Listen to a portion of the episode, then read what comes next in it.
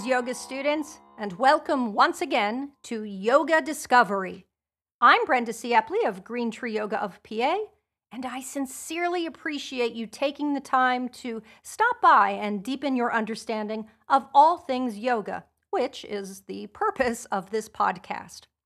I have a special request that I'm hoping you'll think about doing today. If you're a regular listener and see value in the content of Yoga Discovery, would you please consider doing two things that demonstrate your appreciation of the information that I share with you? Please leave a rating on whatever audio app that you use to access Yoga Discovery and share the podcast link with anyone that would find value in the content.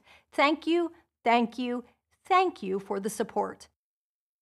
You may recall that in previous Yoga Discovery podcasts, I've mentioned the importance of understanding context when learning about yoga history or philosophy or tradition.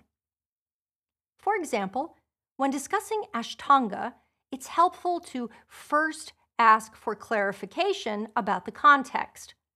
On this particular topic, I would ask if the conversation is about Ashtanga as part of the Mysore, India tradition of modern postural yoga, or are we referring to the Ashtanga as part of Patanjali's Yoga Sutras that lays out the eight limbs of yoga?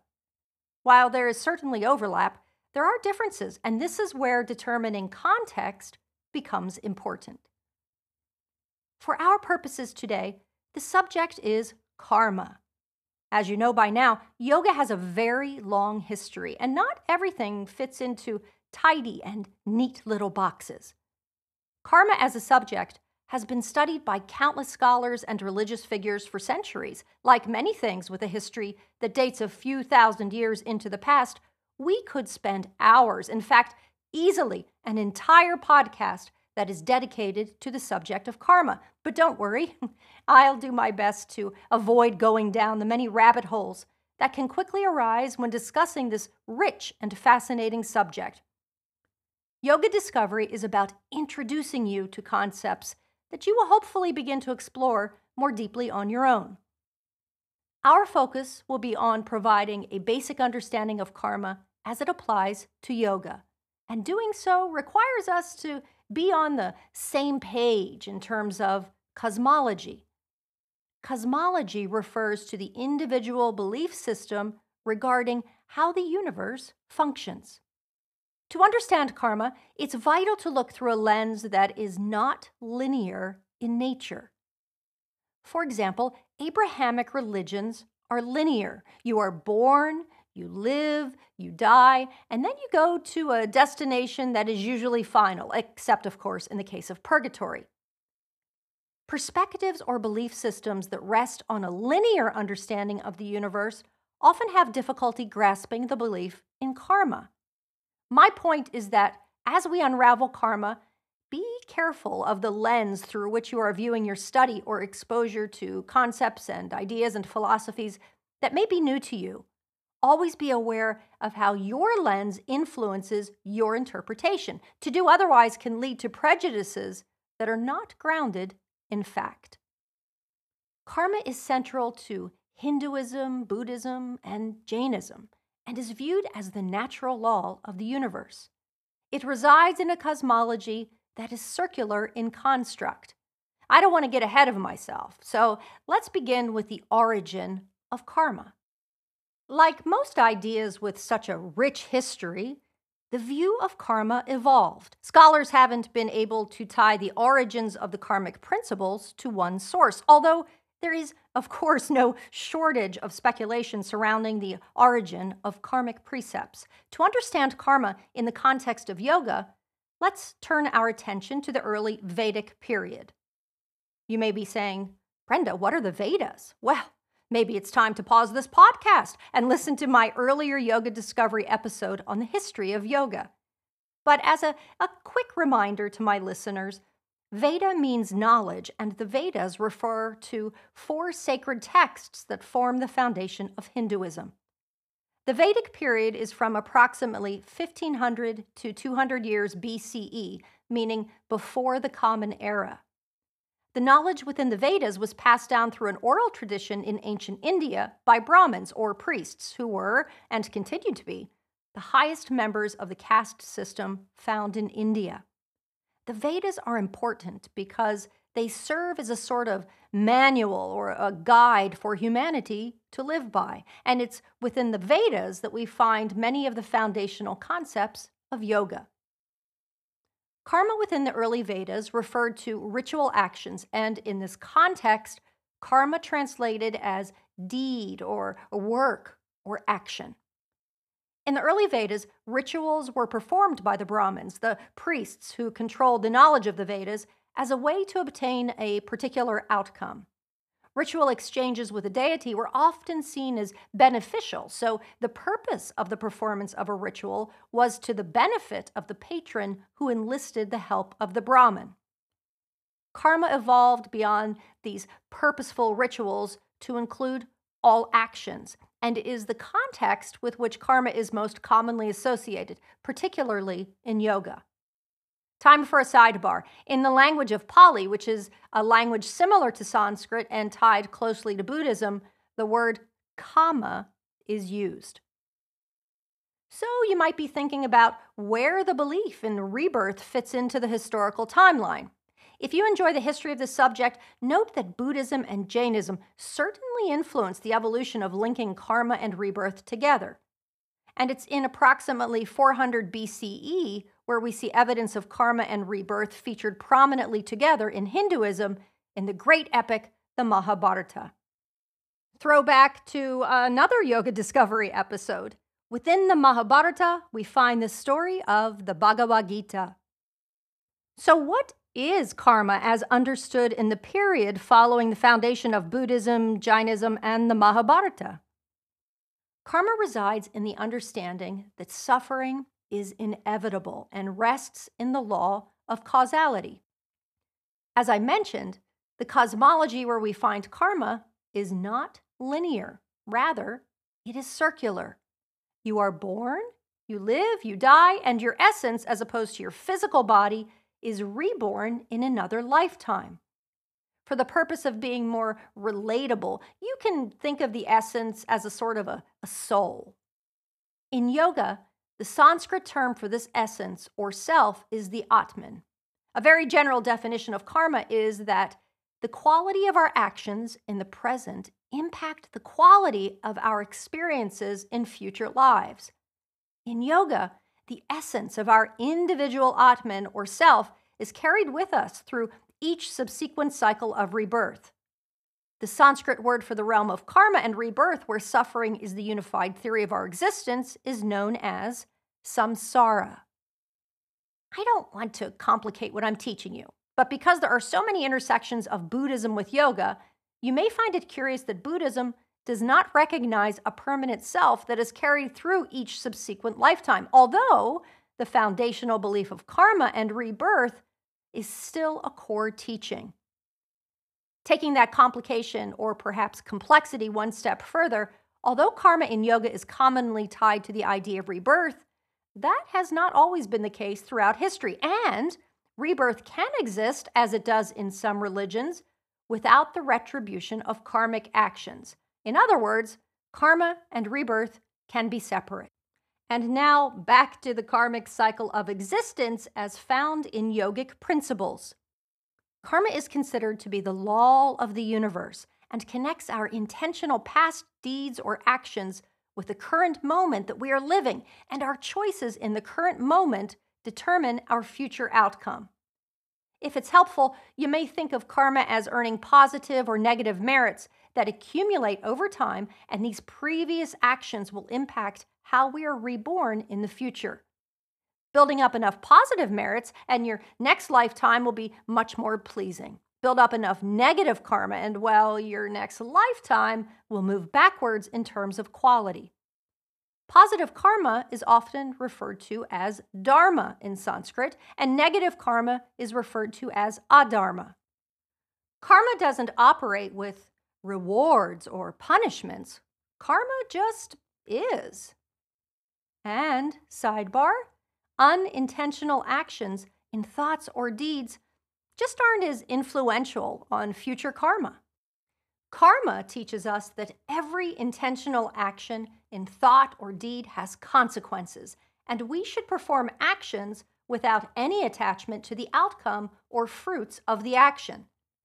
Actions should be selfless in nature. We are bound to this world because of our desire to control the fruits of our actions, which is driven by attachment and leads to suffering.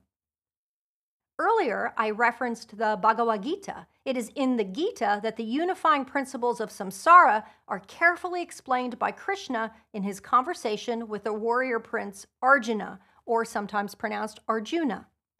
Along with Bhakti Yoga, Jnana Yoga, and Raja Yoga, Karma Yoga is the fabric of the Gita and the focus of chapters 1 to 5.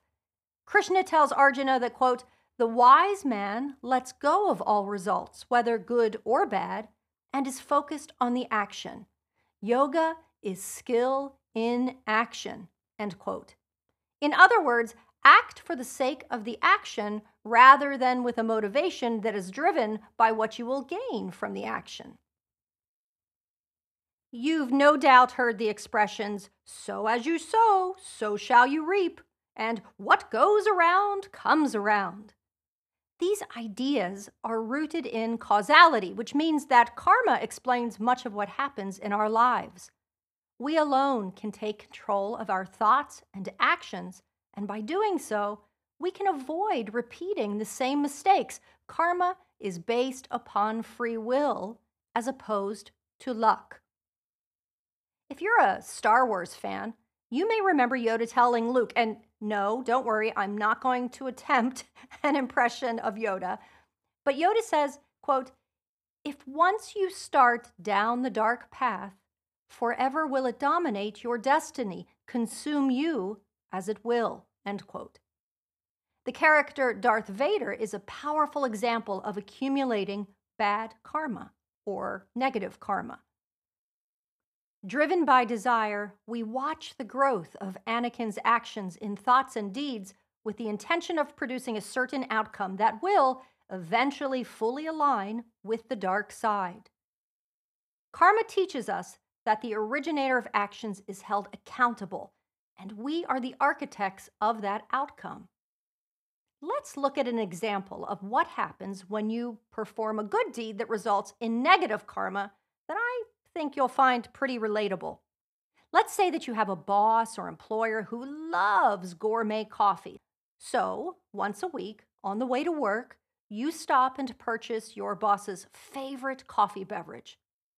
This intention may at first seem like a generous action, but you've had your eye on an upper management position within the same company and you hope that bringing a delicious cup of gourmet coffee to your boss on a weekly basis will somehow influence his or her or their decision when a position that you desire becomes available. Aha! See how this self fulfilling action will result in negative karma? As Krishna teaches in the Gita, the individual in this example should provide coffee simply with no strings or other intentions attached. As Krishna says, do the action for the action's sake and not the fruits of the action. Keep in mind, too, that negative thoughts are just as harmful as negative actions. Turn your attention to the notion of suffering. Samsara, remember the joining together of karma and rebirth, rests within the belief that our lives are filled with suffering. And this suffering arises out of, as I mentioned previously, our desires and attachments. Detaching allows us to step back and away from situations and relationships that are harmful. The challenge lies in our ability to perform actions without focusing on the end game. A good starting point to move away from negative karma is to ask questions such as What is mine to do? or Does my action lead to the highest good? and How can I serve others with my actions? Through karma, we learn to acknowledge the role that we play in our suffering and joy, and in doing so, we become our greatest teacher. You may have guessed already that mindfulness is one of the gateways to understanding and changing karma from the negative to the positive. Once we understand that karma is what we create, we stop the game of blaming others for our misfortunes or unhappiness. While no doubt others influence our thoughts and actions, in the end, we have free will to make our own choices. It's interesting to note that choosing to do nothing is actually an action. So, in case you were hoping for a workaround, well, karma is inevitable. So, how do we end the karmic cycle? Building up positive karma over the course of many lifetimes is the key to ending suffering and achieving liberation, such as moksha or nirvana. And as we learn in the Yoga Sutras of Patanjali, we can end the cycle of suffering through discernment, which is achieved through are you ready for it? Trumpet sound, the practice of yoga. Let's say for a moment that you can't quite get your head around the concept of moksha or nirvana. Karma provides us with opportunities to grow. Imagine choosing a path that is absent of sadness, despair, or jealousy, or greed, desire, fear, or even anger. You may be surprised to learn that joy and bliss and euphoria are also forms of attachments that lead to suffering. Why? Because we crave those states of existence and become attached to them. Karma is a powerful source that we can use to take us further down the path of peace and fulfillment. It serves as a framework for our ethics and morals, and if appropriate, our religious grounding. And karma, at its core, teaches us social responsibility. I think we can all agree that we would love to live in a world with far less suffering through karma, we learn that we are not islands unto ourselves. We don't exist in a personal bubble. Our actions and thoughts or deeds connect us to every living thing, and karma is the result of these actions. You can think of your actions as planting seeds of intentions that will eventually bring an end to suffering in its many forms. These actions leave an impression on our experiences that inform our future. Try this next time when you're about to perform an action in thought or deed. Ask yourself if your motivations are to perform the action for a specific outcome and if the action is for the greater good. And do a check in. Are you focused on the fruits of the action or the action for the action's sake? I've provided a somewhat simplified explanation of karma, which is complex and the subject of countless interpretations. If you're in search of a deeper understanding of karma across Hinduism, Buddhism, and Jainism, I suggest that you read the works of the scholar Dr. Philip Moss. And if you want to further your study in terms of the intersection of karma and yoga, then it might be time for you to take the dive into the Yoga Sutras of Patanjali. Once again, thank you for joining me. Learn more about Green Tree Yoga and the Yoga Discovery podcast on green-tree-yoga.com or look for Green Tree Yoga of PA on Instagram and Facebook. I'm Brenda C. Epley, and this concludes another episode of Yoga Discovery. Stay safe and well, my friends.